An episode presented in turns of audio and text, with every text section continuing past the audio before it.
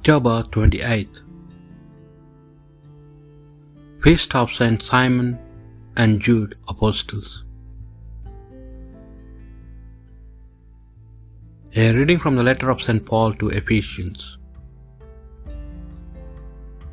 You are no longer aliens or foreign visitors. You are citizens like all the saints and part of God's household.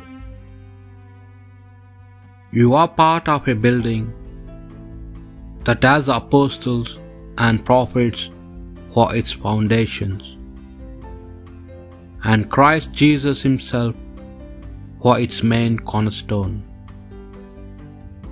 As every structure is aligned on Him,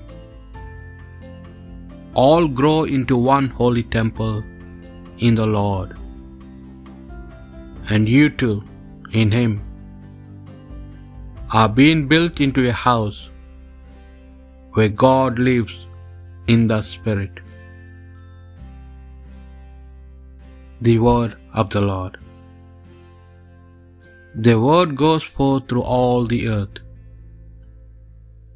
The heavens proclaim the glory of God, and the firmament shows forth the work of His hands. Day unto day takes up the story, and night unto night makes known the message. Their word goes forth through all the earth. No speech, no word, no voice is heard. Yet their span extends through all the earth. Their words to the utmost bounds of the world. Their word goes forth through all the earth. A reading from the Holy Gospel according to St. Luke. Jesus went out into the hills to pray, and he spent the whole night in prayer to God. When day came, he summoned his disciples and picked out twelve of them.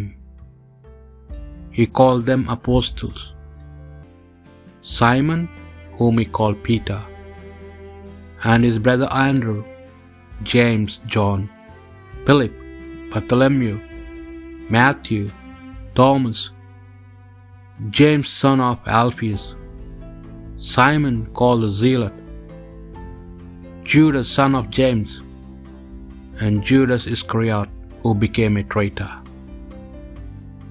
The Gospel of the Lord.